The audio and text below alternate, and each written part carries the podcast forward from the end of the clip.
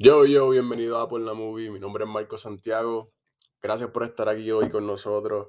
Estamos grabando, eh, la fecha es bien importante hoy por, lo- por el tema que vamos a estar hablando de la huelga y todo eso. Estamos grabando hoy 29 de agosto del 2023. Lo digo porque el tema principal de hoy um, un invitado especial súper duro para que me hable esto con- conmigo y vamos a meternos bien a fondo con este tema el tema sobre la huelga que, que ya lleva, Franco, ¿cuánto lleva? ¿Dos, tres meses? Lleva unos cuatro meses ya a punto de cumplirlo. Unos cuatro meses de los escritores en Hollywood, de la Asociación de los Guilds, que es la Asociación de los Escritores, y que luego también se unieron los actores, los actores también están en huelga y aunque las negociaciones son aparte, hay mucha relación entre las cosas que se están hablando. So, eh, quería, a la vez que tuve esta comunicación con, con Frank a través de Albert, este, de la primer tema que yo dije contra, eh, tengo que hablarlo con él porque él rápido saca un montón de información y, y opiniones, am, bien interesante. Em, eh, Frank, Frank, se me olvidó tu apellido ahora, Frank. El Carrillo, Carrillo. Frank Carrillo, este, estoy súper feliz, súper contento de que, de que pueda unirte a, a Muy por primera vez y espero que la primera de muchas.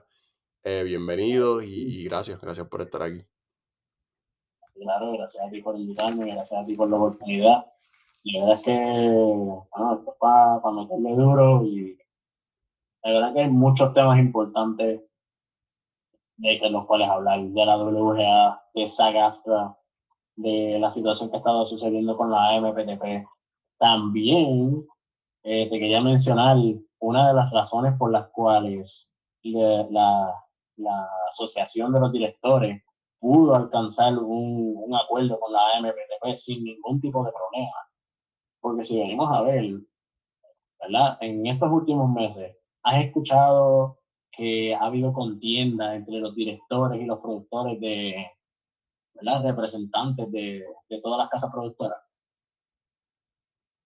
Entre los diferentes, entre los head, of, los head of studios.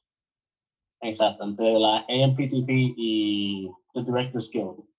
En este último año yo no he visto ninguna contienda, ningún headline, ninguna noticia de que haya habido algún contratiempo entre esas negociaciones, Mm, en que haya habido una molestia entre uno o el otro. ujú. Y simplemente saber que, ¿verdad? Comenzando por esto, que ellos llevaban ya un año haciendo negociaciones. O sea, por ejemplo, sus negociaciones comenzaban en mayo, más o menos finales de mayo. Ujú.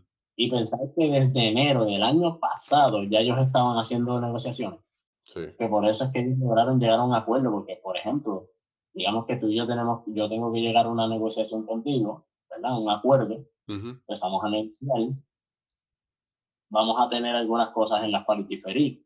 Yep.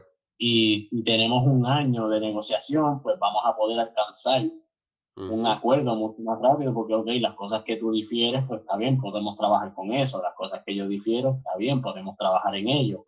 Y está bien, podrían haber algunos meses de confrontación, pero al final y al cabo vamos a llegar a un acuerdo que la gran y vasta mayoría vamos a estar, ok, with.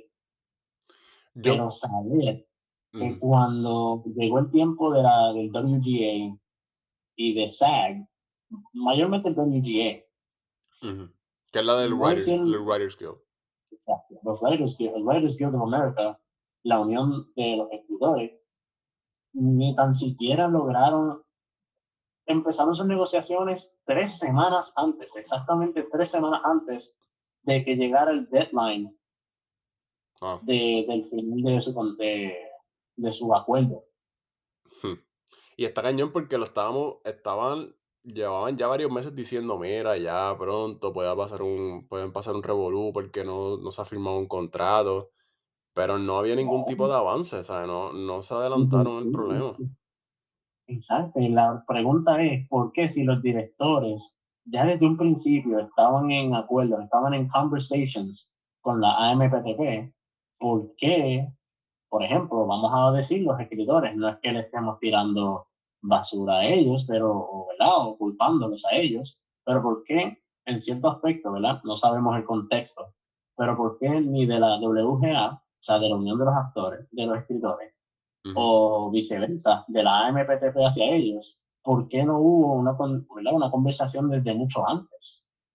No, o sea, yo... vamos a tratar de agilizar esto para que no haya ninguna contienda y no tengamos que irnos en huelga. Yo creo que ahí, ahí es que vamos a, dos cosas.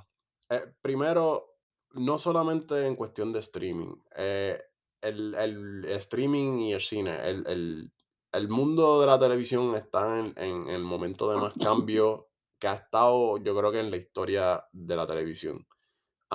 esto lo estábamos hablando los otros días sobre, sobre cómo el cable ha ido decayendo en los últimos años, como las cosas que Disney está tratando, ¿verdad? De cómo resolver entre ellos mismos, qué hacer con ESPN. ESPN votó muchos empleados hace poco gente con dinero y lo, votaron más nada porque, para no pagarle, porque son gente de nombre. o sea, una de las, ya mismo entramos en una, en las tres cosas que te las estaba mencionando antes de empezar a grabar, las tres cosas más importantes que se están discutiendo en, en estas negociaciones. Pero una de ellas, antes de, de meternos full, una de ellas es la, la, la transparencia. O sea, que no, no quieren dejar no, no, les quieren enseñar a los actores, a los escritores, el dinero que, que están ganando por esos shows. Entonces, yo sé que el, eh, el, negocio funciona, que ellos tienen que invertir. Eso, eso es una de las cosas que, que ellos los chavos, que tienen que invertir adelante, ¿verdad? y poner un budget. Y eso los chavos porque están poniendo dinero en, en, cosas que no saben si le van a dar revenue. Pero mm, una pregunta más importante, eh, cuán broke o cuán a punto de estar broke o cuán rico, ¿verdad? Al otro lado, cuán ricos ahora mismo están estas, estas compañías. Ellos tienen el dinero, ¿por qué se están aguantando tanto? ¿Es, ¿Es por simplemente porque no quieren arriesgarse o es que simplemente se les está acabando los chavos a muchos de ellos?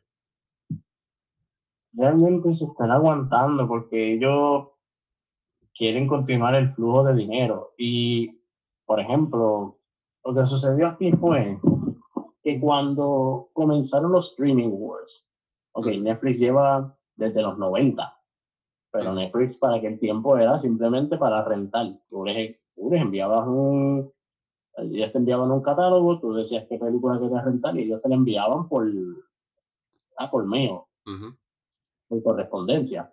Perfecto. Luego ellos comenzaron los streaming. Ellos, ellos cambiaron, ellos cambiaron el juego, entonces ellos están ahora mismo tirando un poquito para atrás porque están ganando el streaming wars. Madre que te interrumpa, te, dejo que siga ahora. Este, Pero el, el, hace un año y pico atrás ellos estaban un poquito en problemas. Ellos estaban, no les estaba yendo tan bien. Y de hecho, escuché que al strike le dicen como que la, el strike por Netflix, porque están, es un strike como que dirigido al modelo que creó Netflix. Aunque ahora mismo ellos están, están mejores que otros. Pero ellos cambiaron el juego con lo que tú estás diciendo. Ah, sigue. Sí, o sea, ellos cambiaron el juego demasiado más. A ellos se les conocen como the grandfather of streaming. O sea, son los abuelos del streaming, porque ellos fueron los primeros, por, por así decirlo. Claro, primero vino Cable, luego vino Netflix a cambiar toda esa historia. Bueno, ellos fueron los que hicieron que Blockbuster se fuera en ciertos aspectos. Pero Netflix y una de las razones, ¿verdad? Poniendo en paréntesis, por las cuales también están en strike con, ¿verdad? Con Netflix, mayormente, ¿verdad? Están en strike con la AMPTP, que es la, la, la casa representadora de todas esas casas productoras. Pero Netflix es quien ha tenido mayor problema de paga hacia los actores. Por ejemplo, hemos visto ya que muchas de las actrices que participaron en Orange is the New Black. Que es una de, las, una de las primeras series originales de ellos. Una de las, fue una de las series originales de ellos y una de las series más populares en el año en que salió, que no recuerdo muy bien cómo fue. Y, Pero, y buena, esa es la cosa, que las primeras series de ellos eran House of Cards, Orange is the New Black, esas series no fallaban. Sí, no fallaban, pero entonces se alegan que muchos de las actrices y actores participando en esa, en esa serie específicamente estaban aún así participando y actuando, que tenían second jobs como bartenders, no les daban para coger un taxi, o sea que no les estaban pagando muy bien en aquellos tiempos. Ah.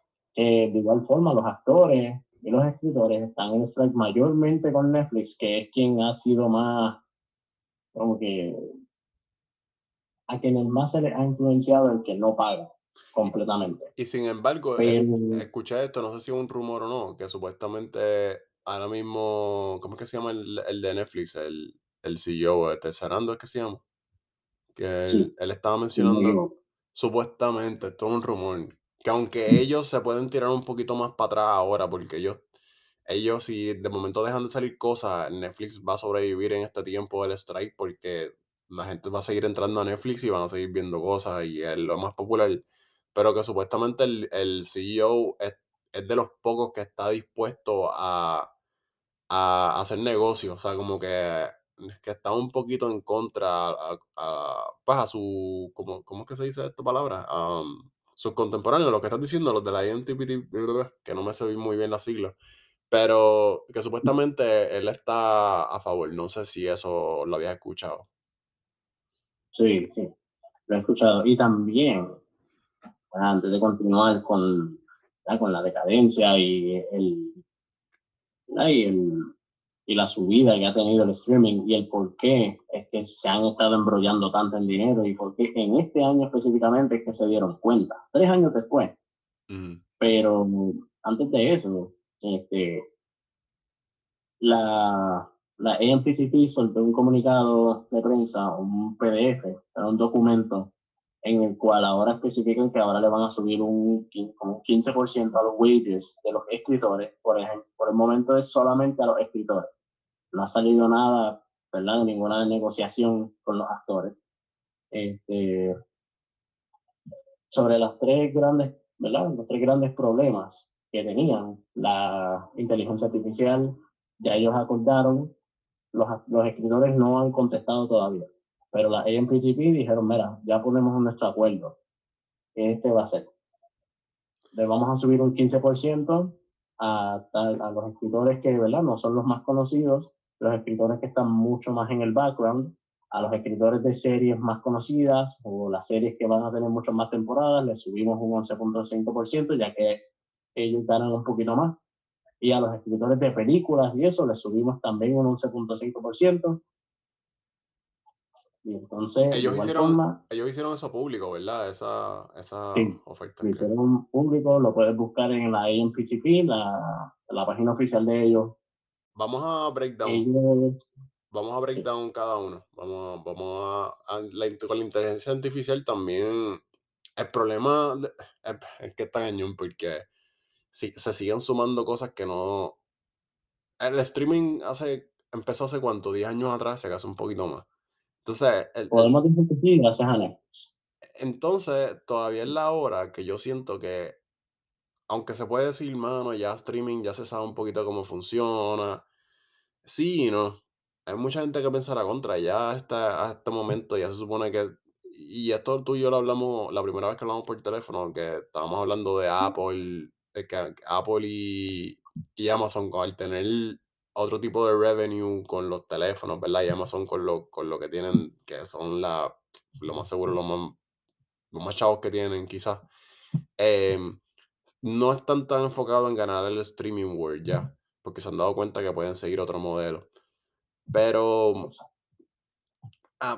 aún así todo es relativamente nuevo. Entonces, ahora esto le suma a la inteligencia artificial que no sabemos cómo, cómo, cómo de aquí a 10, 20 años cuán descontrolado esté, cuántos proyectos, cuánta creación eh, eh, em, estos modelos de inteligencia artificial, cuánto van a mejorar, porque no sabemos los updates que se le van a dar a, esta, a, estos softwares.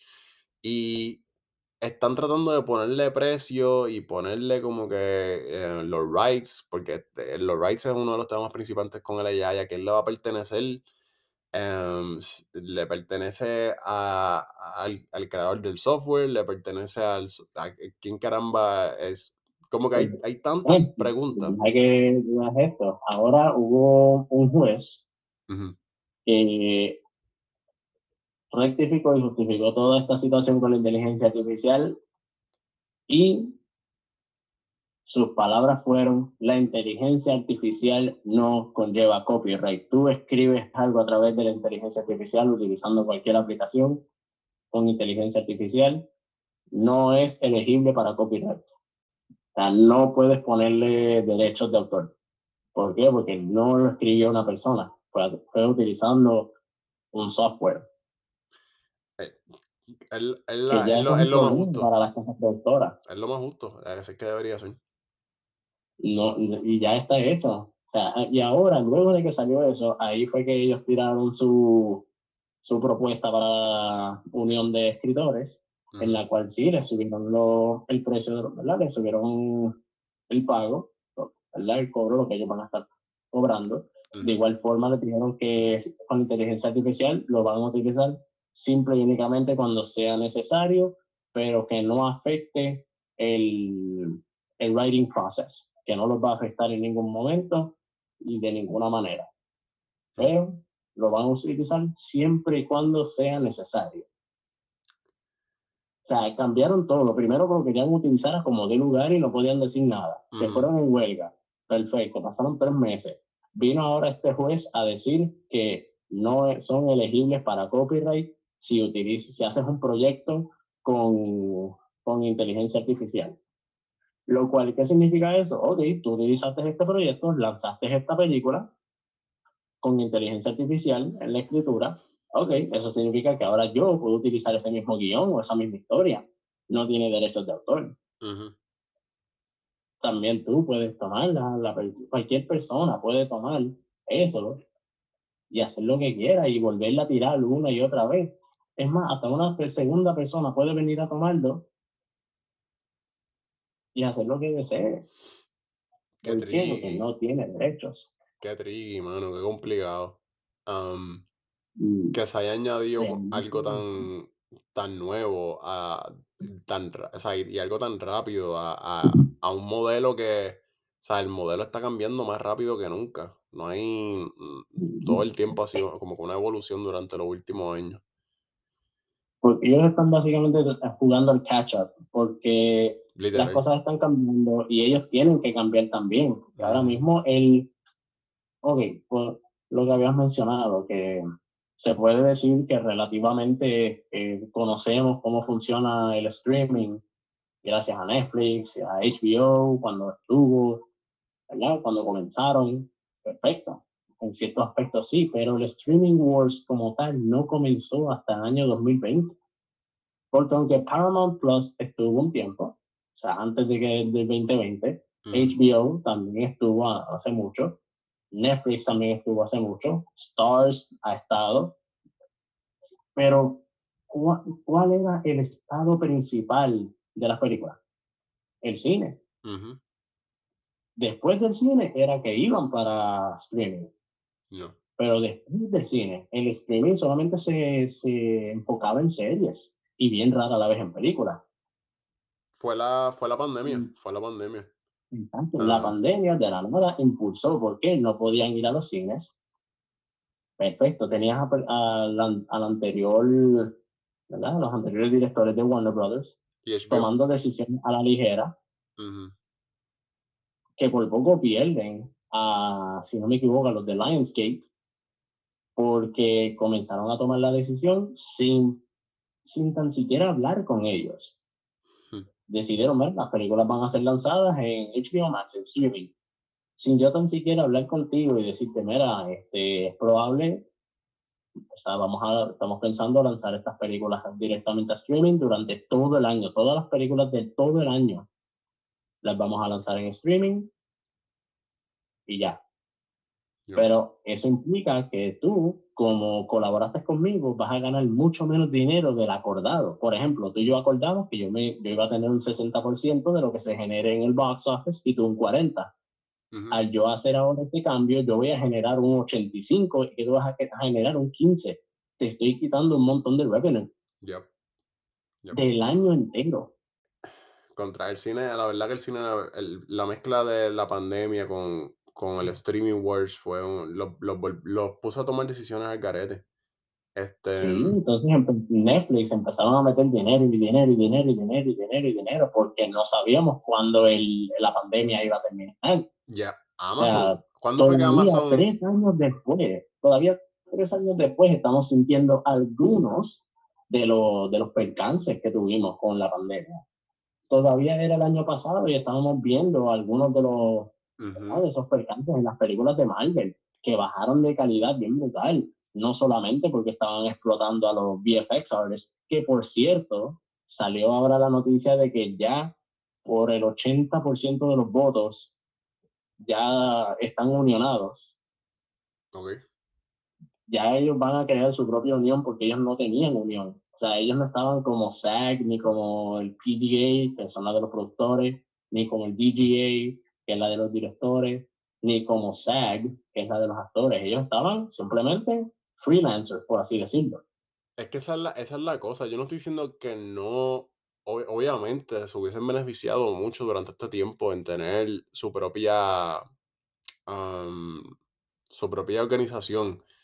Eso es súper cierto, pero tampoco era tan necesario porque los estudios, ¿verdad? Aunque hacían, habían habido su strike o qué sé yo, el streaming war hizo que todo cambiara, que todo el sistema cambiara. Entonces, los estudios quieren, este es un punto súper importante, los, los estudios quieren seguir tratando, aunque ahora está mejorando un poco, quieren seguir tratando esto basado en las reglas de antes, cuando el juego ha cambiado. Y siguen tratando a los empleados de acuerdo a, a, cómo funcionaba antes. Am, Exacto, lo que es lo mismo, si venimos a ver. Ah, y otra cosa, en el acuerdo que la AMPTP eh, le propuso a la WGA sobre la transparencia, dijeron que van a ser de ahora en adelante completamente transparente con ellos mensualmente, si no me equivoco. Porque Hmm. cada mes le van a estar diciendo, mira, esto es lo que se está generando, o, ¿verdad? Estas son las visualizaciones que está teniendo cada serie. Porque esa es la, esa es la situación muchos de nosotros pensamos que ellos están generando por visualizaciones. No, porque no funciona como cable, tampoco funciona como si tú estuvieras comprando la película. El streaming, la compañía, por ejemplo, Netflix, HBO, o sea, Warner Brothers con HBO, eh, Apple, todos ellos ganan dinero en sus plataformas por suscripciones.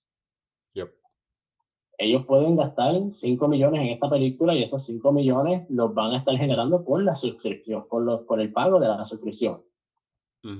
Puede, puede esa serie, por ejemplo, Stranger Things, tener 470 millones de visualizaciones. Y obviamente les pero ayuda, les ayuda porque más gente, se, más gente se suscribe a Netflix para verla, pero no necesariamente la serie de por darle play van a cobrar más. Exacto, ellos no están cobrando, pero la, la cosa es que como las cosas han cambiado tanto, tienen que ellos crear un formato en el cual los actores y escritores puedan tener su revenue y su de residuals, que es como se le llama, sus residuales por, por aunque son porcentaje ujú, por visualización. Digamos, mira, por 100 millones o por 50 millones de visualizaciones, pues, ok, tienes tanto. Por 100 millones tienes tanto. O sea, ponerle un porcentaje como si estuvieras haciendo una, Y no, una no, escala. y si no me equivoco, esa es una de las cosas que no están en el acuerdo, en la oferta. Am, supuestamente no quieren No, pagar más por, o sea, algo que no quieren ceder, no quieren pagar más todavía de acuerdo a cuán exitoso sea, sea el show. Am, exacto. so hay O sea, ver. como que el show es bastante exitoso, pero no te voy a pagar más, ya yo te pagué. Y eso. Y la realidad es que ahora, en este último año, volviendo a lo que fue, ¿verdad? Y por muchas de las compañías estuvieron casi quebrándose, por ejemplo, Netflix, HBO y Paramount, que por ejemplo, a Paramount muchos analistas le dijeron, mira, te sale mejor borrar por completo Paramount Plus, sal de eso. Porque aunque sí, puedes decir que durante el año 2021, 2022 y este año, Paramount ha tenido palo tras palo tras palo con todas las películas que han lanzado ujú, para el cine. yep. Pero en su streaming weak. han estado, han estado fallando y fallando y fallando. Sí, puedes decir que Halo funcionó, Pero ¿qué más salió después de Halo? No, y Halo, Halo fun- quizás funcionó, pero yo no la he visto, pero la gente la vio porque yo, yo no creo que mucha gente haya, haya dado, se haya suscrito a Paramount para ver Halo. El hype de Halo duró como tres capítulos. Ujú, ujú. O sea, y la realidad es que ellos mismos tuvieron que decidir, ok, pues mira, ahora nos vamos a mantener en IP. Nos vamos a mantener con, con no, known IP. Nos vamos a mantener con este, Teenage Mutant Ninja Turtles, con Sonic, porque esto es lo que nos está sacando dinero. Transformers, nos vamos a mantener con esto. A las personas les gustó la última Transformers y sea como sea, Transformers vende. Podemos sacarle juguetes, podemos sacarle mercancía, el merchandising, le podemos hacer un montón de cosas. O sea, nos vamos a quedar con IP. Lo mismo is, están haciendo Sony y Sony está ganando en todos los parámetros que, que tú le pongas. Ahora mismo Sony no está perdiendo los streaming wars porque ellos no tienen su propia plataforma de streaming, pero la manera en la que ellos se están manteniendo ahead of the game es porque ellos crean su contenido y lo venden al mayor postor. Por ejemplo, Netflix, ¿cuánto te ofreces por, qué sé yo, por Ghostbusters Afterlife? Ah, tanto, pues toma, tienes un contrato. Pero eso no me obliga a mí a que yo se la pueda vender a este otro. Ahora tengo para una sola película dos contratos con dos diferentes compañías. Mira ahora mismo con las de Spider-Man, las de Andrew, las de Andrew Garfield, Tobey Maguire, están en Netflix y en Disney Plus. ¿Por qué? Porque tanto Netflix como Disney Plus lanzaron contrato con Sony para mantener esas películas en sus plataformas. Sabemos que Disney tiene su razón por el Multiverse Saga y porque pues también eh, Spider-Man es de Marvel, pero los derechos los tiene Sony. Entonces Sony es quien decide si sí o si no, si hacer el contrato o si no. Pero Sony va a estar ganando el doble o el triple de dinero por esos contratos. Porque no es un contrato por las tres películas, no, es un contrato por una, por la segunda, por la tercera. ujú. O sea, estás generando mucho más dinero del que invertiste cuando las hiciste o del que estás gastando al sacarlas o al venderlas. O sea, estás generando mucho más Y a la, dinero y a la misma vez, estás creando una película nueva. y a la misma exacto, eso, eso es lo que iba a decir, que a la misma vez no tienes que estar obligado a crear contenido nuevo solamente porque estás desesperado y necesitas poner cosas en tu plataforma. No, Y de la nada viene, viene Amazon y dice, ah, mano, quiero hacer también una película, una serie de Silk, que es una personaje también de Spider-Man. Ahí ya Amazon está haciendo su película. Sony decidieron, pues, ok, nosotros también vamos a hacer varias películas. Hicieron Morbius, van a hacer Craven, hicieron Venom, y también están haciendo la de, la de Madame Web, que van a aparecer como tres personajes de, de, del mundo de Spider-Man. O sea, ya tienes a diferentes franquicias, a diferentes con, contratistas, teniendo a personajes de una misma franquicia. ¿Y quién es el que se está beneficiando? Sony. Este, y Porque todo el way, dinero que se genere en, en, en, esos, en esas series, en esas películas, todo va para Sony. Claro, un por ciento va para, el, para ¿verdad? la casa productora que también esté haciendo esa serie o película. Por ejemplo, Amazon con Silk, ujú, el revenue que hagan en Disney Plus y Netflix por tener esas películas, claro, un porcentaje va para ellos, pero la gran mayoría va para Sony. So, ujú, no solamente ellos ganaron dinero en la venta, sino que también ganan dinero en el revenue por las reproducciones. yep. Este, vamos a. eh, loco, tú tienes demasiada información, demasiado. Estoy, estoy un poquito, me siento eh, overmatched. Pero me encanta, para eso, para eso, para eso estás aquí. Este, me encantó.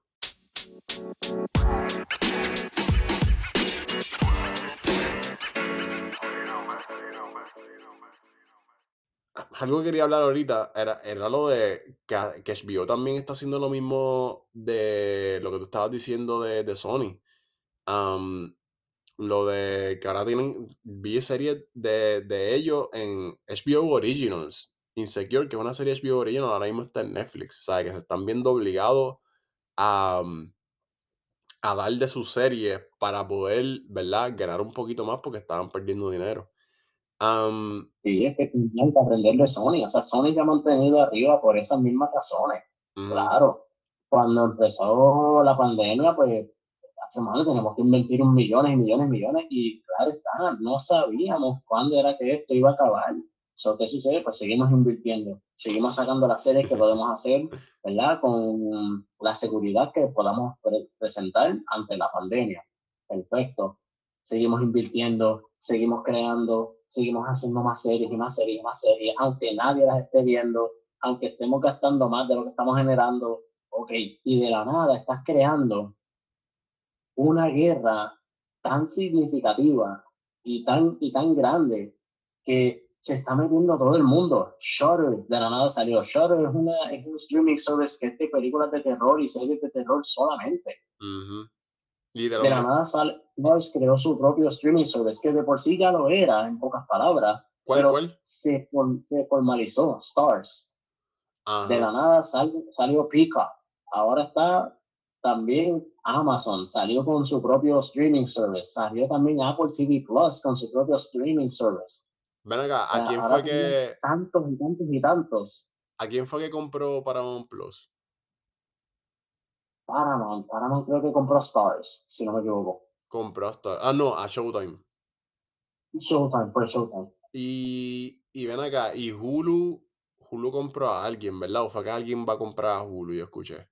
No, Disney va a terminar con Hulu, porque por el momento, Ajá, de hasta enero de este, de este próximo año, así es que Ajá, está sí, tú mismo, me, tú mismo me dijiste que van a merch, ¿verdad?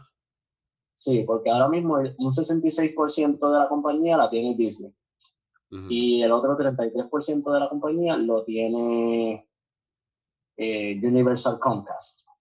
Ok. Y ellos tienen un contrato que el cual culmina en enero de este próximo año. ujú, Y el contrato explícitamente dice que tienen hasta ese, ¿verdad? Tienen hasta ese término de año para decidir quién va a comprar esa, ¿verdad? esa segunda parte. Si Universal va a terminarla comprando o si Disney va a terminarla comprando.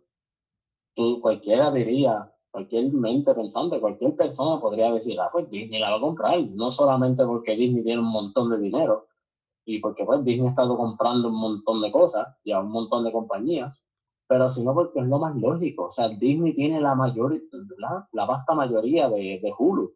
ujú. Lo más probable, ¿verdad? Lo más lógico es que compren a la, a la minoría.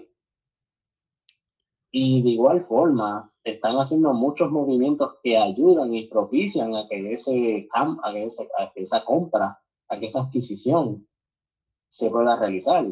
Por ejemplo, ahora mismo están ahora subiendo los precios, pero no de mala manera, sino que están subiendo los precios para que puedan marchar con el precio original que tiene el bundle. El bundle ahora mismo está en $19.99 y no va a subir de ahí. ahora Pero, mismo, porque pero, ya lleva como pero va- vale la pena. en precio. Vale, o sea, a mí, me, a mí me gusta Hulu, pero yo sé que hay gente que lo ve más que yo. A mí me gusta Hulu y a veces me voy y estoy tres o cuatro días que pues veo un par de cositas ahí.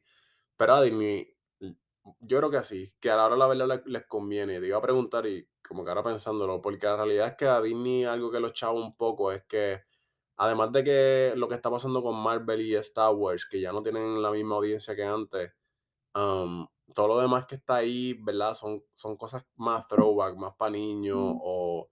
Y eh, yo creo que Hulu es como que la manera Mm, de ellos quedarse con, con una audiencia adulta también.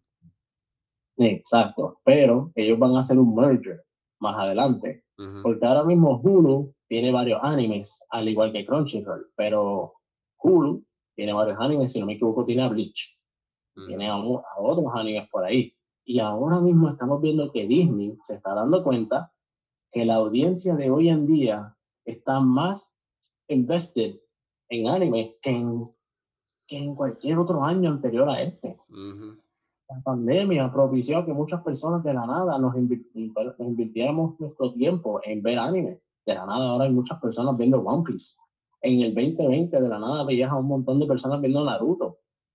Cuando ya esa serie se acabó.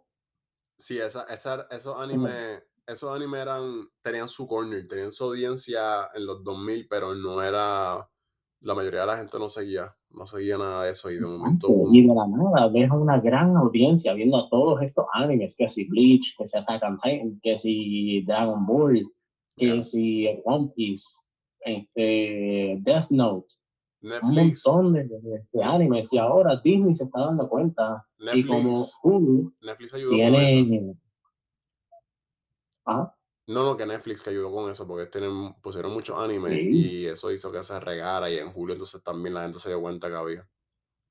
Exacto, y de la nada, ve al abuelo de streaming cogiendo un montón de animes, volviendo, volviendo todos esos animes en live action, haciendo live action de Initial D, haciendo live action de Bleach, haciendo live actions de un montón de animes. Ahora Disney está viendo, espérate, como que el juego está cambiando, tenemos que aprovechar, tenemos que mejorar. Y ahora mismo Hulu, que está, tiene varios animes, cuando hagan el merger, le van a pertenecer a Disney. Porque ahora mismo, no sé si lo sabía, Bleach es de Disney, pero obviamente no lo pueden enseñar en Disney Plus porque es bastante sangriento. ¿Y Solo lo mantienen en Hulu.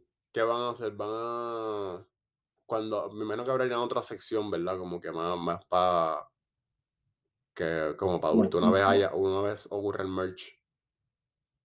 Sí, van a hacer una sección más aparte, más o menos como lo hay ahora, que, ¿verdad? Tú tienes un código, si lo pones para que puedas ver todo el contenido TVMA y eso, pues tú tienes que poner un código.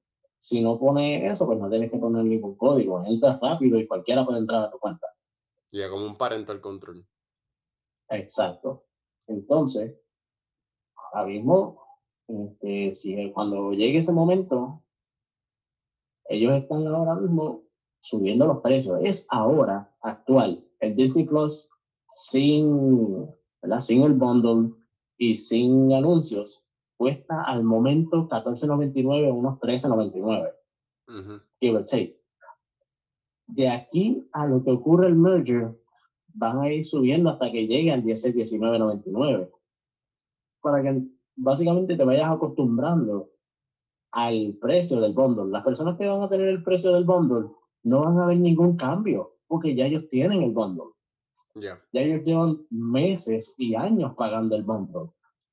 Nosotros, que somos los que estamos, ¿verdad? Los que estamos pagando solamente Disney Plus, pues somos los que vemos los cambios, somos los que, ¿verdad? Sufrimos eso, esa, ¿verdad? Eso, suban esos precios.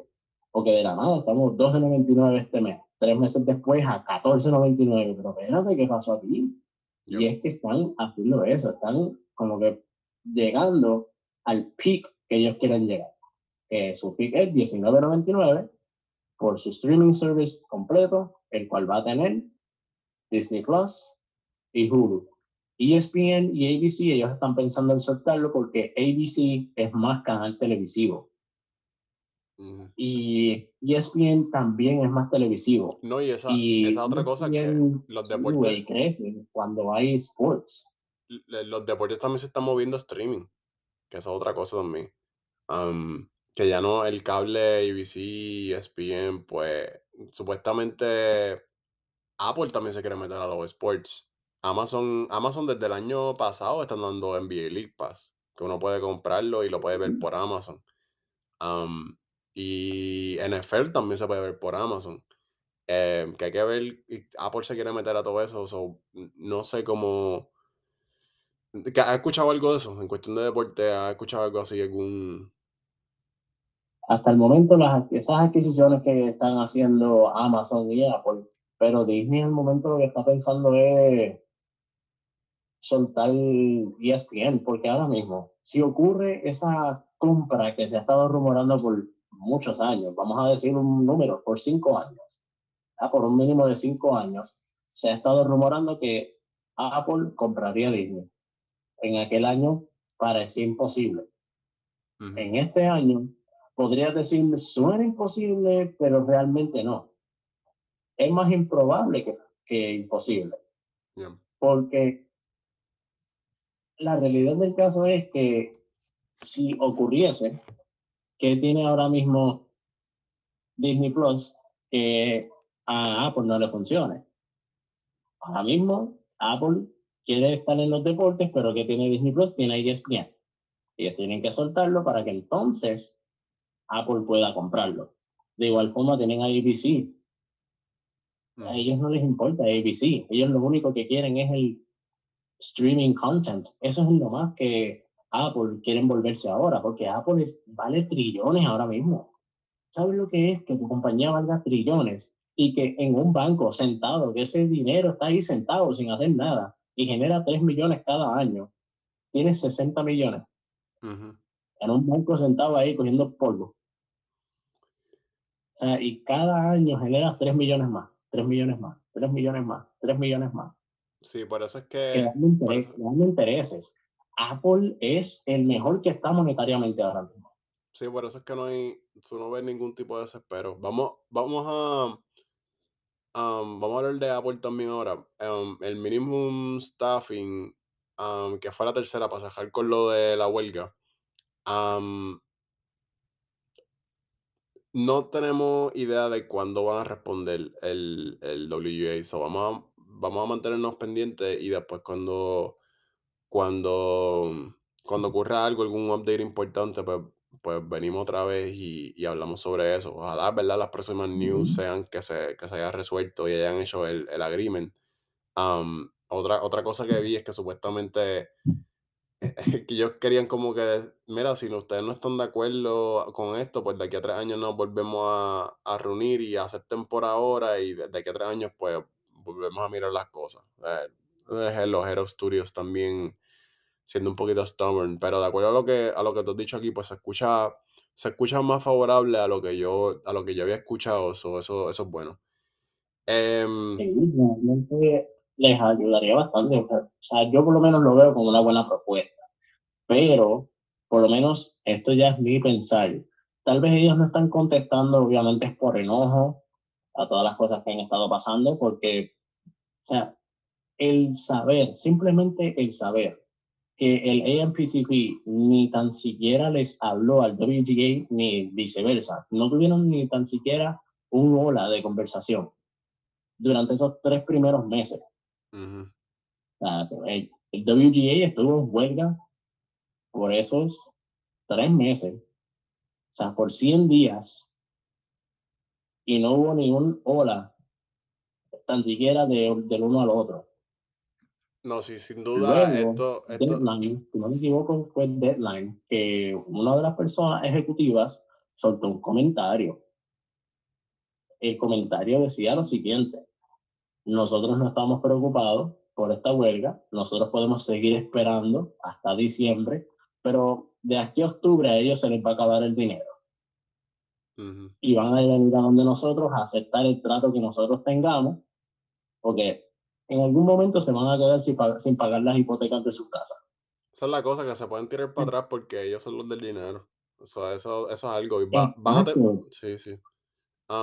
Pero... En tiempo, cuando uno, cuando uno se entera de esas noticias, es como que, ¿pero qué pasa?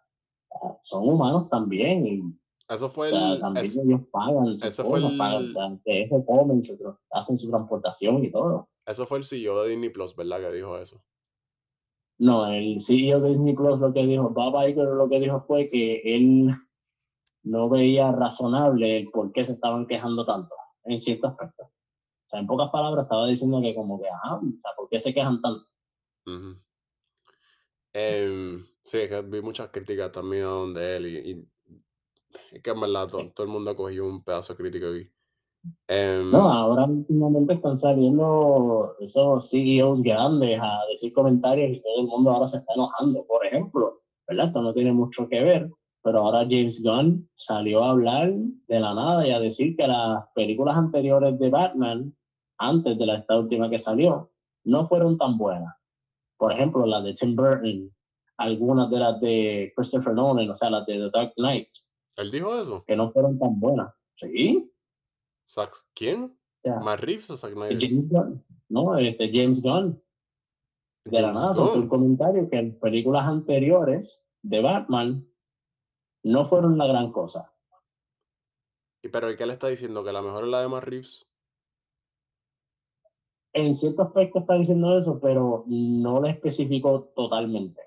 Está, simplemente habló de las películas de antes, mencionó las de Tim Burton, de, de Dark Knight, o sea, Batman Begins específicamente.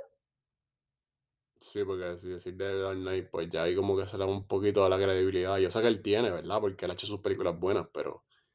ah, y aún así yo pienso que Batman Begins es tremendo. Em, No, Batman Begins es un buen peliculón, pero...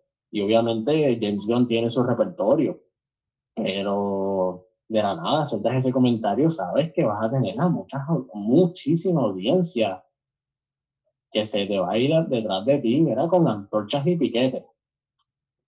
no, está, está cañón. Eh, ok, vamos a cogernos un mini break más y después venimos con... Ah, ya hablamos bastante de Disney Plus, so vamos a hablar un chispito más de HBO y Apple TV. Se me olvidó que tenemos que hablar un poquito de Apple TV. So, venimos ahora y regresamos con eso.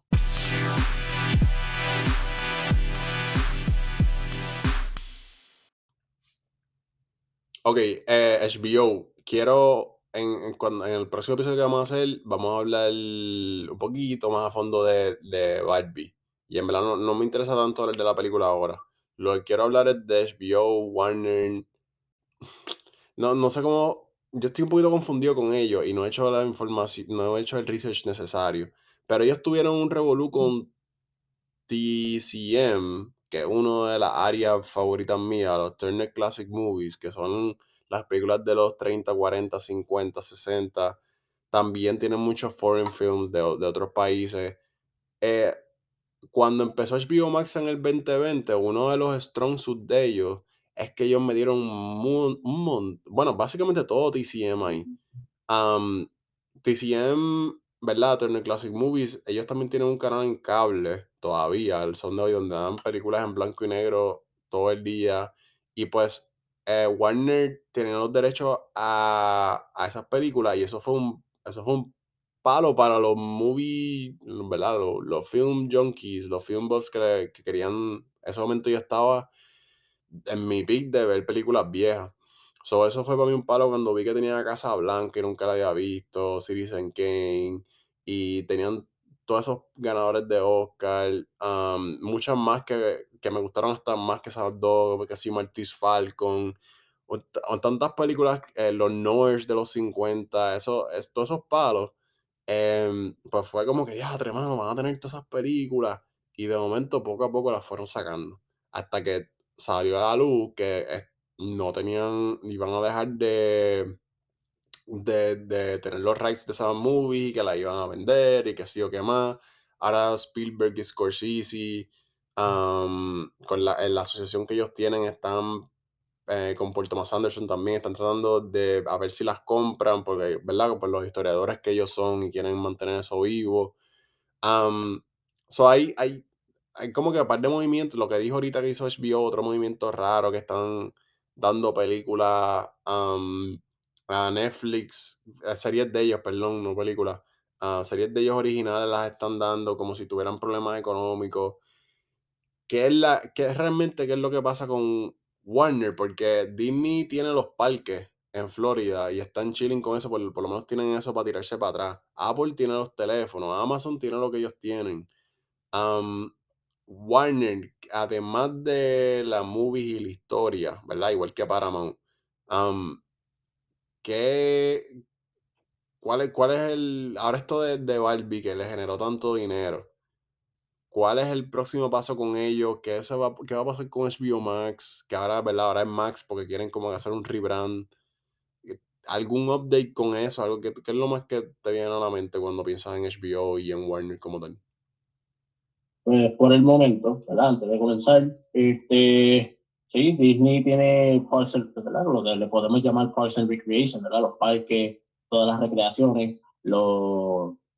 Este, los cruises, pero aunque sí ganen dinero en esa parte, de igual forma han estado teniendo sus pérdidas en el streaming, porque ellos lo que hicieron fue como que dividirlo, cada parte es como su propio departamento, que aunque todo es parte de un mismo brand, lo dividieron todos en departments. Por, ejemplo- por ejemplo, departamento de, de animación, departamento de, de películas live action, todo es parte, y Disney Pixar, todo es parte del branding de entretenimiento televisivo y películas. El, lo que es los parques, las áreas recreativas y también lo que son los, los hoteles y los cruises, ya esos son también otro tipo de entretenimiento, pero más para familias, a conglomeraciones. Entonces, ahora mismo HBO tuvo sus pérdidas, obviamente por lo que sucedió en pandemia y todas las cosas que estuvieron haciendo, todos los proyectos que estaban dándole green light y los proyectos simplemente se quedaban al aire. Y déjame decirte, al mantener un proyecto vivo, eso significa que tienes que estar invirtiendo cada mes dinero para que se mantenga vivo.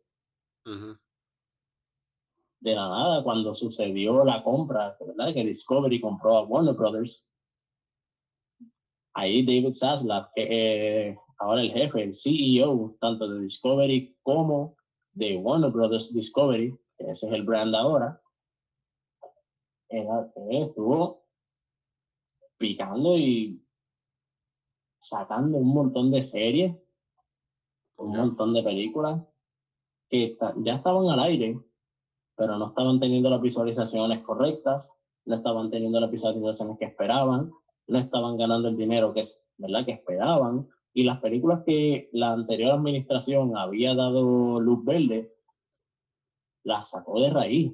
Riverdale esperaban hacer como 10 temporadas, la dejó hasta temporada 7, que por cierto ya se acabó. Hmm. Dejó las películas como, por ejemplo, de, de, de DC, porque la anterior administración no sabía cómo manejar a DC. Es más, en todos estos años que Warner Brothers había, ¿verdad? ha tenido a DC bajo su mando, no les había dado ni un, ni un estudio. DC estaba trabajando bajo el estudio de Warner Brothers, que no es como Marvel, que Marvel tenía su propio estudio bajo el mando de Disney. Pero, ¿y, y, y qué es? ¿Que Warner no tiene, no dinero para todo esto o es que simplemente no le, no le daban el empeño a sí lo tenían, pero no se lo estaban dando. Ahora de la nada llegó David Zaslav, sacó todas esas cosas que no estaban funcionando, le dio eh, greenlight a temporadas nuevas de series que están funcionando, le dio greenlight a películas que se sabe que van a funcionar y le dio a DC su propio estudio. O sea, ellos van a tener su propio estudio para poder ellos trabajar.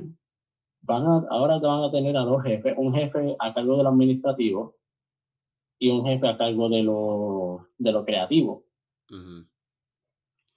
o sea, que ahora están estructurando a DC porque él sabe que la gran mayoría de dinero viene de DC. O sea, él sabe que hay muchos personajes de DC y DC es un brand que puede generar bastante dinero siempre y cuando lo manejes bien. Mano, pero y ellos que... sepan cómo manejarlo bien.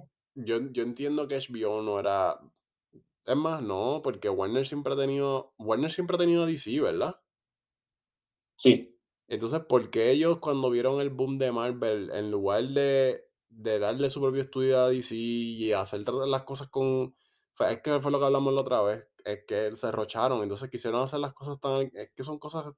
Yo siento que a veces tan básicas, gente tan inteligente, y, y en lugar de cogerse el tiempo y analizar, mira, ¿qué le está funcionando a Marvel? Vamos no necesariamente vamos a copiarlos en todo, pero en las cosas, en las cosas básicas, en darle un estudio, en darle más, más énfasis a lo creativo, vamos a organizar esto bien, se lanzaron al garete, ¿sabes? Como que fue un revolú que hicieron estos últimos 10 años.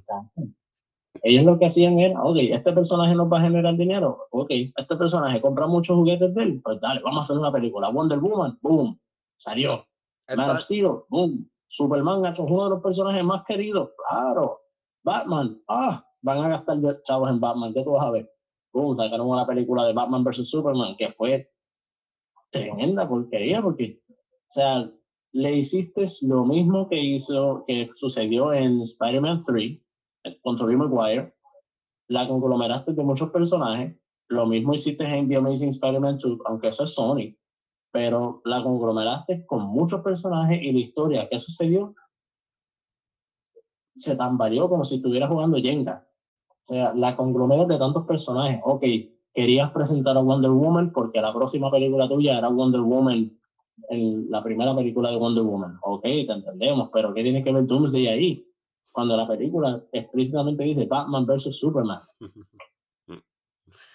Um, Es más, la película de The, The Dark Knight Returns, que parte 1 y parte 2 es una película animada, en mí es mejor que esta película. Te presentan los mismos trajes, las mismas peleas, pero sin Doomsday. Simplemente Batman y Superman. Es que vamos a ver claro, y esto, esto, lo, esto lo hablamos, am, que esto es algo que pues, a mí me tira un poquito como que, what? Pero esa es la cosa, que DC y Warner la están partiendo en series animadas de superhéroes.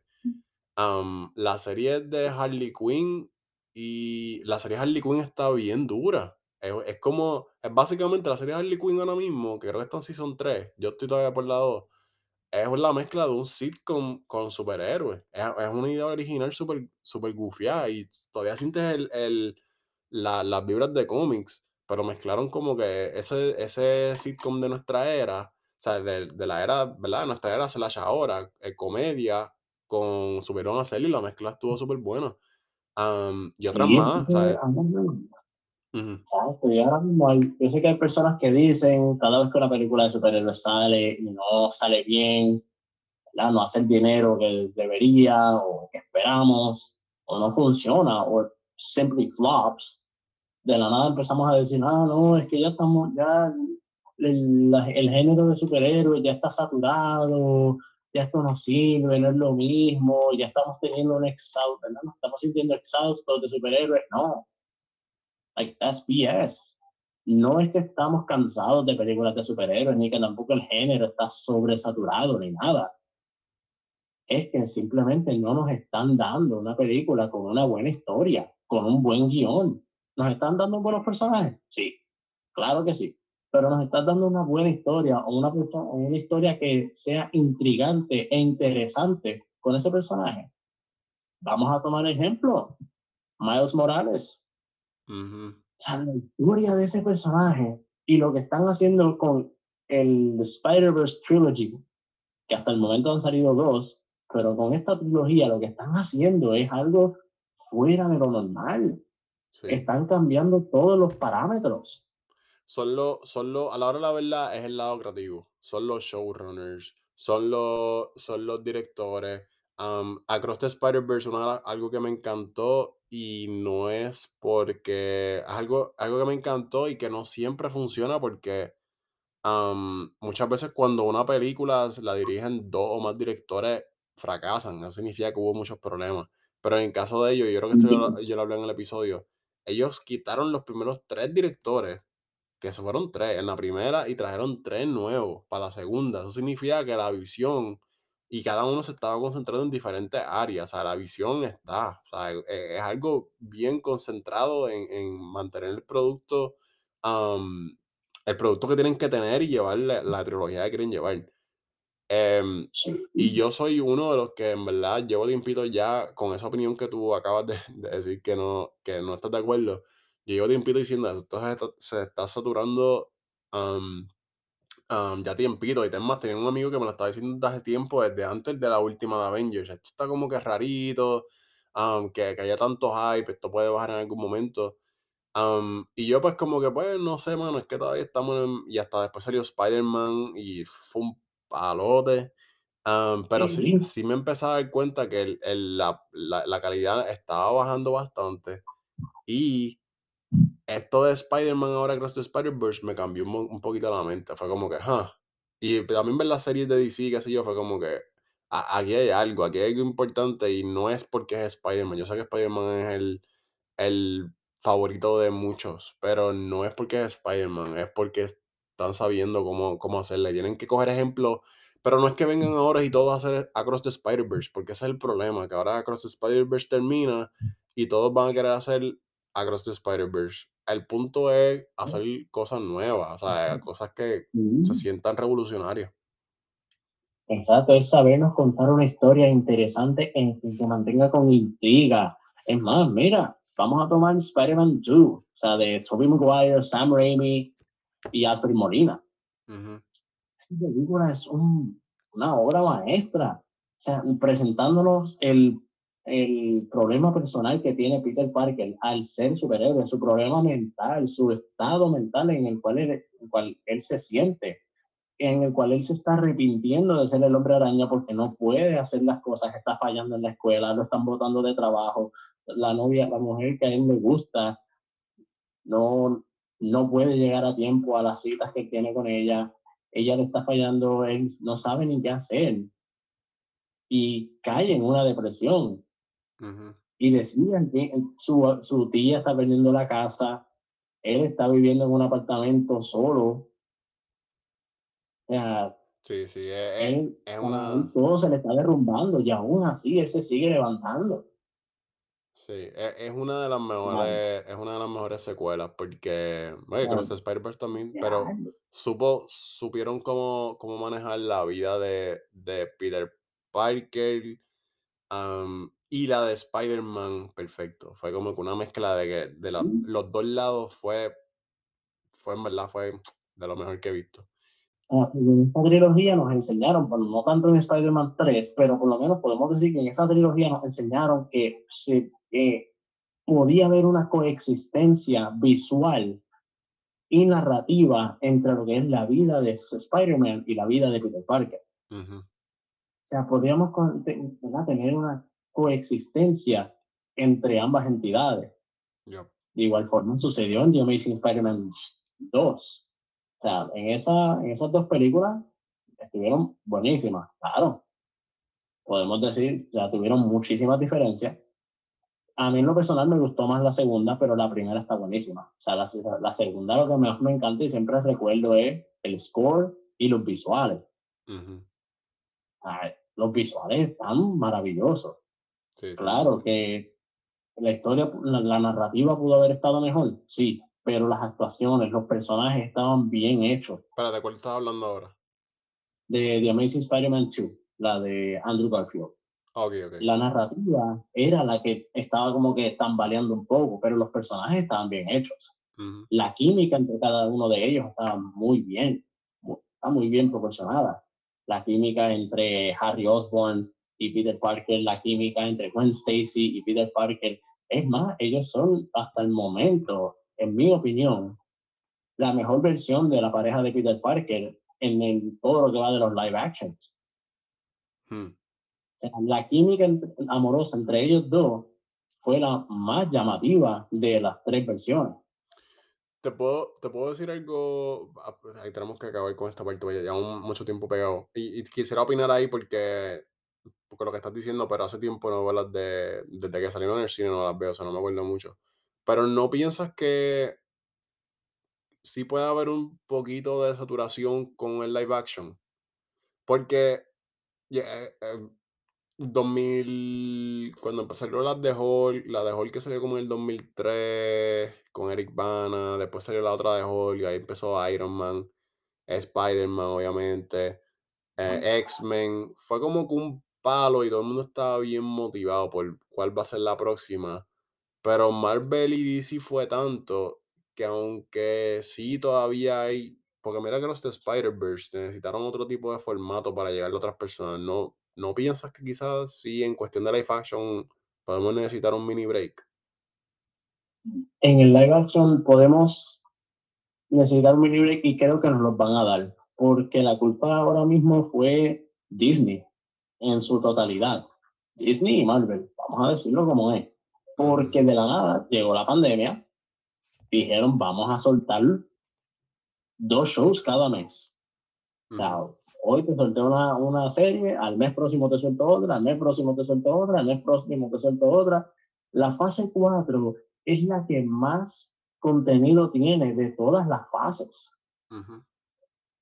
Y si juntamos las tres fases, comparándola con la, cuarta con la fase 4, la fase 4 le pasa en runtime y por mucho. Y estamos mezclando fase 1, fase 2 y fase 3 y tenemos más minutos y más horas en la fase 4 solamente que en las primeras tres mezcladas. Me estás dando demasiado de mucho contenido. No me estás dejando ni pensar. Eh, por eso es que llega el tema de que hay una sobresaturación de los superhéroes, pero no es eso, es que me diste tantos superhéroes, tantas historias a la misma vez y tan corridas. Y series. Que primero me la estás dando, me estás dando todas estas películas y series de corridas. Eso significa que los VFX artists tienen que estar trabajando a todo lo que da y me estás dando contenido que no está ni bien terminado. También me estás dando historias rochadas. O sea, mira Secret Invasion, ese final. Empezamos bien la serie y la terminaste como si hubiese sido Endgame, pero contado por, no sé, por, por un nene de noveno grado. Mira, este. Un nene de noveno grado resumiéndomela. Y no, y otro día hablamos también de un, día de esto. vamos a tener que hacer un episodio más que de Marvel, porque hay demasiado para hablar, porque también um, She-Hulk también fue una que tiraron por el piso. Em, sí. Mira, eh, llevamos un par de tiempo, tenemos que ir cortando. Vamos a hablar un, poquito de, de Apple TV y nos vamos. Tengo aquí apuntado, y esto lo podemos hablar más cuando en el próximo episodio, cuando hablemos de todas las que nos vimos en verano, también quiero sacar un poquito, hablar de las upcoming. Pero en cuestión de Apple TV y Netflix, Maestro y The Killer, Maestro dirigida por Bradley Cooper y también protagonizada por él mismo, haciendo de, de, de Bernstein, es como un biopic, y producida por Spielberg y Tarantino y por este hombre, ¿cómo es que se llama? Todd Phillips. se espera mucho de esa movie y también de aquí la cinematografía se ve cañona. No sé si viste, yo empecé a ver el trailer y lo quité porque se veía dónde la cinematografía se ve cañona. Y The Killer también, ¿verdad? De David Fincher no hace una película desde Mank, creo que fue 2020 o 2021, que fue también con Netflix. Em, ya esto es como que Fincher throwback. Aquí Serial Killers, este es como que el strong suit de él. So, tengo entendido, tú me dijiste ahorita que las dos van a ser limited release en cine. y aquí podemos ver un poquito de. Aquí podemos ver un poquito de que estos son los dos streamers más tirados para atrás y que están haciendo los mejores deals. Porque son. Ya ahora mismo Bradley Cooper dice que tiene más que una película dirigida. Esta es su segunda. Pero Bradley Cooper ya está trabajando como un autor, como un director de esto de gran nombre. Obviamente por, porque es uno de los actores más famosos, pero también por su estilo se nota que él está. Es, es medio visionario. Está en medio visionario y está, eh, va a hacer películas complicadas, se nota. Y Netflix ya ha demostrado que le gusta trabajar con ese tipo de director. Le dieron la oportunidad a Scorsese de hacer The Irishman tres horas y media. como dije, trabajado con Fincher, trabajaron con Noah Baumbach haciendo Marriage Story. O sea, trabajan con ese tipo de director. Uh, Guillermo del Toro con Pinocho, o son, son directores de mucho renombre y ellos han buscado la manera de colaborar con ellos y también mantenerse, ¿verdad? En, los premios y whatever. Em, entonces, Apple está haciendo lo mismo. Apple ganó con Coda, fue un poquito inesperado, ganó la mejor película con Coda el 2021, 2022, no me acuerdo ahora. Y ahora estamos viendo que también están haciendo estos deals. Killer Shot de Flower Moon viene ahora en octubre 20, va a ser un worldwide release, ya no va a ser limitado, o más gente va a tener el break de verla. Otra película back to back de Scorsese, tres horas y media. su primer western, que él es uno de los.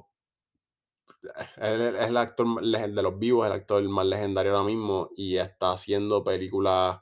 a esta edad, a los ochenta y pico de años, está haciendo películas que nunca, de géneros que nunca había hecho y que yo estoy seguro que eran Mira. Y Napoleón. Napoleón Ridley Scott, después de mi personal fiasco. Yo sé que a mucha gente le gustó, pero a mí no me gustaron ah, las películas, las últimas dos películas que él lanzó, que las lanzó en el 2021, creo que fue, que fueron las dos que se quedaron Driver House of Gucci, que para mí fue un desastre. House of Gucci y The Green Knight, una de las últimas dos que hizo. Y a muchas personas les gustaron, es más, una de las películas que más le gustó a la gente de él, si no me equivoco, se llama The Martian. No, pero no es de Green Knight, es, este, Green Knight es otra, la que la la que él hizo fue la de Green Knight es la de Dev Patel, la que hizo este tipo fue, eh, no, fue The Last Duel, fue la que él hizo con Matt Damon y Ben Affleck. Este, Exacto, las estuvo. esa estuvo un poquito más pasable que House of Gucci, pero aún así no hubieron partes que como que, ah, esto como que no era muy necesario. Pero una una de las películas silenciosas más importantes en la historia esto lo aprendí no hace tanto. Estaba, estaba buscando, yo soy, yo soy un fanático psycho de los epics, de las películas bien grandes. Esto ya lo había mencionado aquí. Y una de las películas más importantes de 1927 que dura cinco horas, silenciosa. Y dicen que es un masterpiece y más para, para los pocos recursos. Eso fue un poquito antes que empezaron los top. Bueno, ese mismo año yo creo que salió el primer Tolkien, la primera película con audio. Y y Ridley Scott no se descontroló tanto, dura creo que 2 horas y 40, pero es una película que tiene mucho, mucho hype en, el mundo del film, porque ya vamos para 100 años de esa primer epic que fue de Napoleón. Y que también am, la actuación de Joaquín Phoenix hizo que tuvieran que cambiar el libreto supuestamente varias veces porque Joaquín Phoenix estaba actuando fuera de este mundo. Em, So, you know, son, es como que estoy mezclando las 2 cosas, lo de Upcoming con con lo que estábamos hablando, pero es es para demostrar la importancia de estas películas y cómo Apple, ¿cuál fue el otro que hablamos que también estaba así? Sony, pero Sony, pues, es diferente. Pero cómo Apple y y y Netflix. Están manejando de una manera distinta a a los demás. ¿Qué específicamente de Apple? ¿Qué, qué te gusta? ¿Qué, el- qué es lo más que te, que te atrae del modelo que están siguiendo económicamente y en cuestión de productos? Apple realmente tiene una manera de trabajar bastante peculiar. Y claro, es más, Apple fue de los últimos que empezó. Podemos decir que Apple, em- realmente Apple, podemos decir que empezó, si no me equivoco, después de Amazon. Y aún así los dos están Hmm, flourishing, los dos están generando y generando y generando, pero el más que está generando ahora mismo es Apple. Apple está tirando cada serie que tira, cada película que tira, está funcionando. hmm, O sea, no hay ninguna serie que tú ahora mismo veas de, de Apple TV Plus que estén flopping. Ninguna está fallando, ninguna película que ellos han tirado están fallando. Y todo trailer que ellos lanzan se ve épico, hermosa cinematografía, buen score, con buenos productores, buenos directores, buenos escritores, actores de primera, actores que tú dices, mano, tú le das una credibilidad no solamente por lo que estás viendo ni lo que estás oyendo, ni por lo que estás presenciando en ese momento, sino por el nombre que está ahí. O sea, que ellos están como si quisieran hacerlo todo first class. ya, La realidad es que Apple no tiene ni por qué hacerlo, pero lo hacen porque realmente ellos quieren, como siempre lo han hecho a través de, oye, yo soy más una persona de Android, pero yo puedo decir, ¿verdad? Que ellos han dado siempre productos de calidad, ujú, ¿verdad? tanto en los teléfonos como en todos los productos que al momento están haciendo tecnológicamente. Y a través de esos mismos productos que ellos están utilizando, se unen con Sony, que también Sony hace muchos productos audiovisuales para crear obras maestras ¿verdad? audiovisuales de igual forma, películas, series, Killers of the Flower Moon es con Sony también, ¿verdad? entiendo que sí. Yo creo que sí. Am, no, en verdad que sí, que Apple, Apple, Apple ha impresionado. Y obviamente cuando tú ves el dinero que tienen, como tú estabas diciendo, pues contra, más le vale, ¿verdad? Porque si, si van a entrar a streaming game con tanto chavo, pues busquen la manera de... Pero pues, también hemos visto que es un sub y baja. Amazon, Amazon tuvo unos años buenísimos y todo el mundo pensó que, am, que en cuestión de contenido y no iban a fallar y pues han tenido sus fallas. Pero ahora mismo Apple está haciendo, pero Amazon nunca hizo esto que está haciendo Apple. Nunca trajo filmmakers para que hicieran contenido así de duro. Hubieron dos o tres, hubieron dos o tres más. Este, hay una película de Jim Jarmusch que es bien respetado con Adam Driver que se llama Patterson, que es un Amazon original que a la gente le gusta mucho, pero no, no a este nivel de epics y, y de movies que van a reventar el cine, ¿entiendes? Son, simplemente fueron más, más independientes y eso. Ay, eso es otra cosa, hablando de cine, porque todas estas cosas que Apple TV ha estado soltando es para su streaming service. La realidad es que ahora mismo, cuando, con ese statement que dijeron, que ahora se van a estar enfocando más en cine, en saber que estos mismos productos de calidad que nos han estado dando en su streaming service, porque así de confiados son los, o sea, tanto producto de calidad, tan dinero ¿verdad? bien invertido, solamente para su streaming service, ahora se van a estar enfocando más en el cine. Hmm. lo que van a estar dando es palo tras palo tras palo. y yo no sé ni cuál es el primer, el primer proyecto de ellos para el cine, yo ni sé cuál es. Tal vez ellos sí. Mm, yo creo que nadie todavía sabemos cuál será su primer proyecto para cine, pero es que, ya que, sabemos esperar. No, pero acuérdate que Killers of the Flower Moon basically es el primero, porque va a ser un worldwide release. So, automáticamente esto los va a poner en el mapa del cine, porque es el director más importante, uno de los directores más importantes en la historia, con Leonardo DiCaprio, una historia verídica, o sea, va a romper. Entonces, si las taquillas, no sé por qué se tardó tanto, eso es algo que yo, algo que yo estoy bien interesado y en algún momento pienso hacer research cuáles los límites release, si tienen que ver con el runtime de la película y cuáles son esos acuerdos. Eso es un tema que a mí me, me, gustaría aprender más.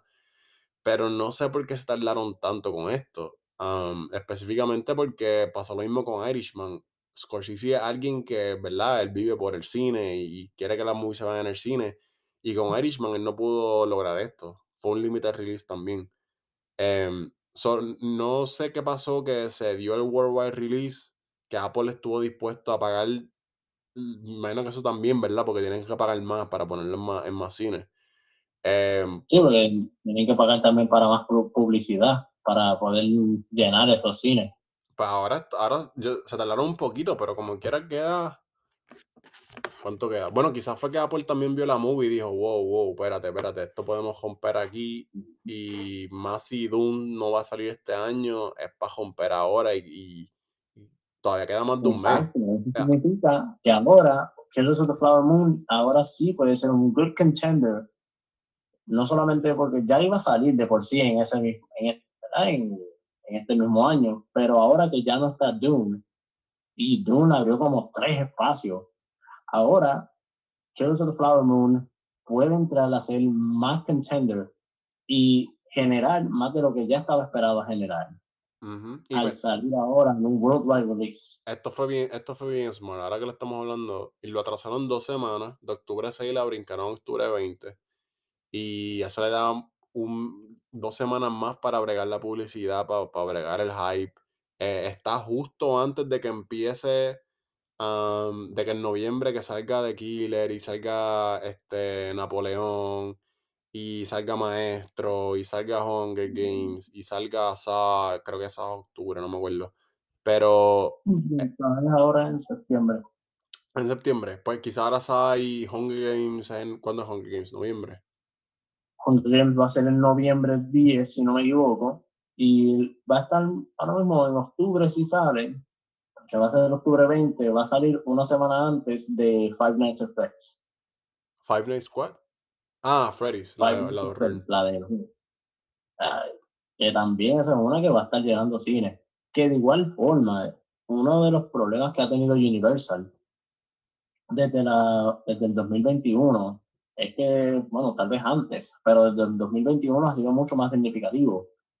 Y es que todas las películas que ellos han estado lanzando, las han estado lanzando para ¿verdad? Este, cine y, y, el streaming service en Peacock.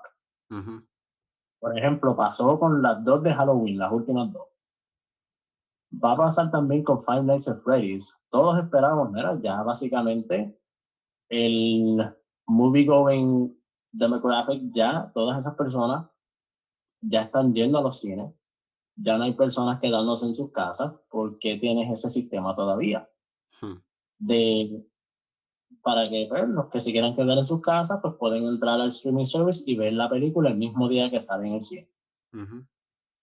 Entonces estás cortándote las alas de poder generar el dinero que tú esperas que genere.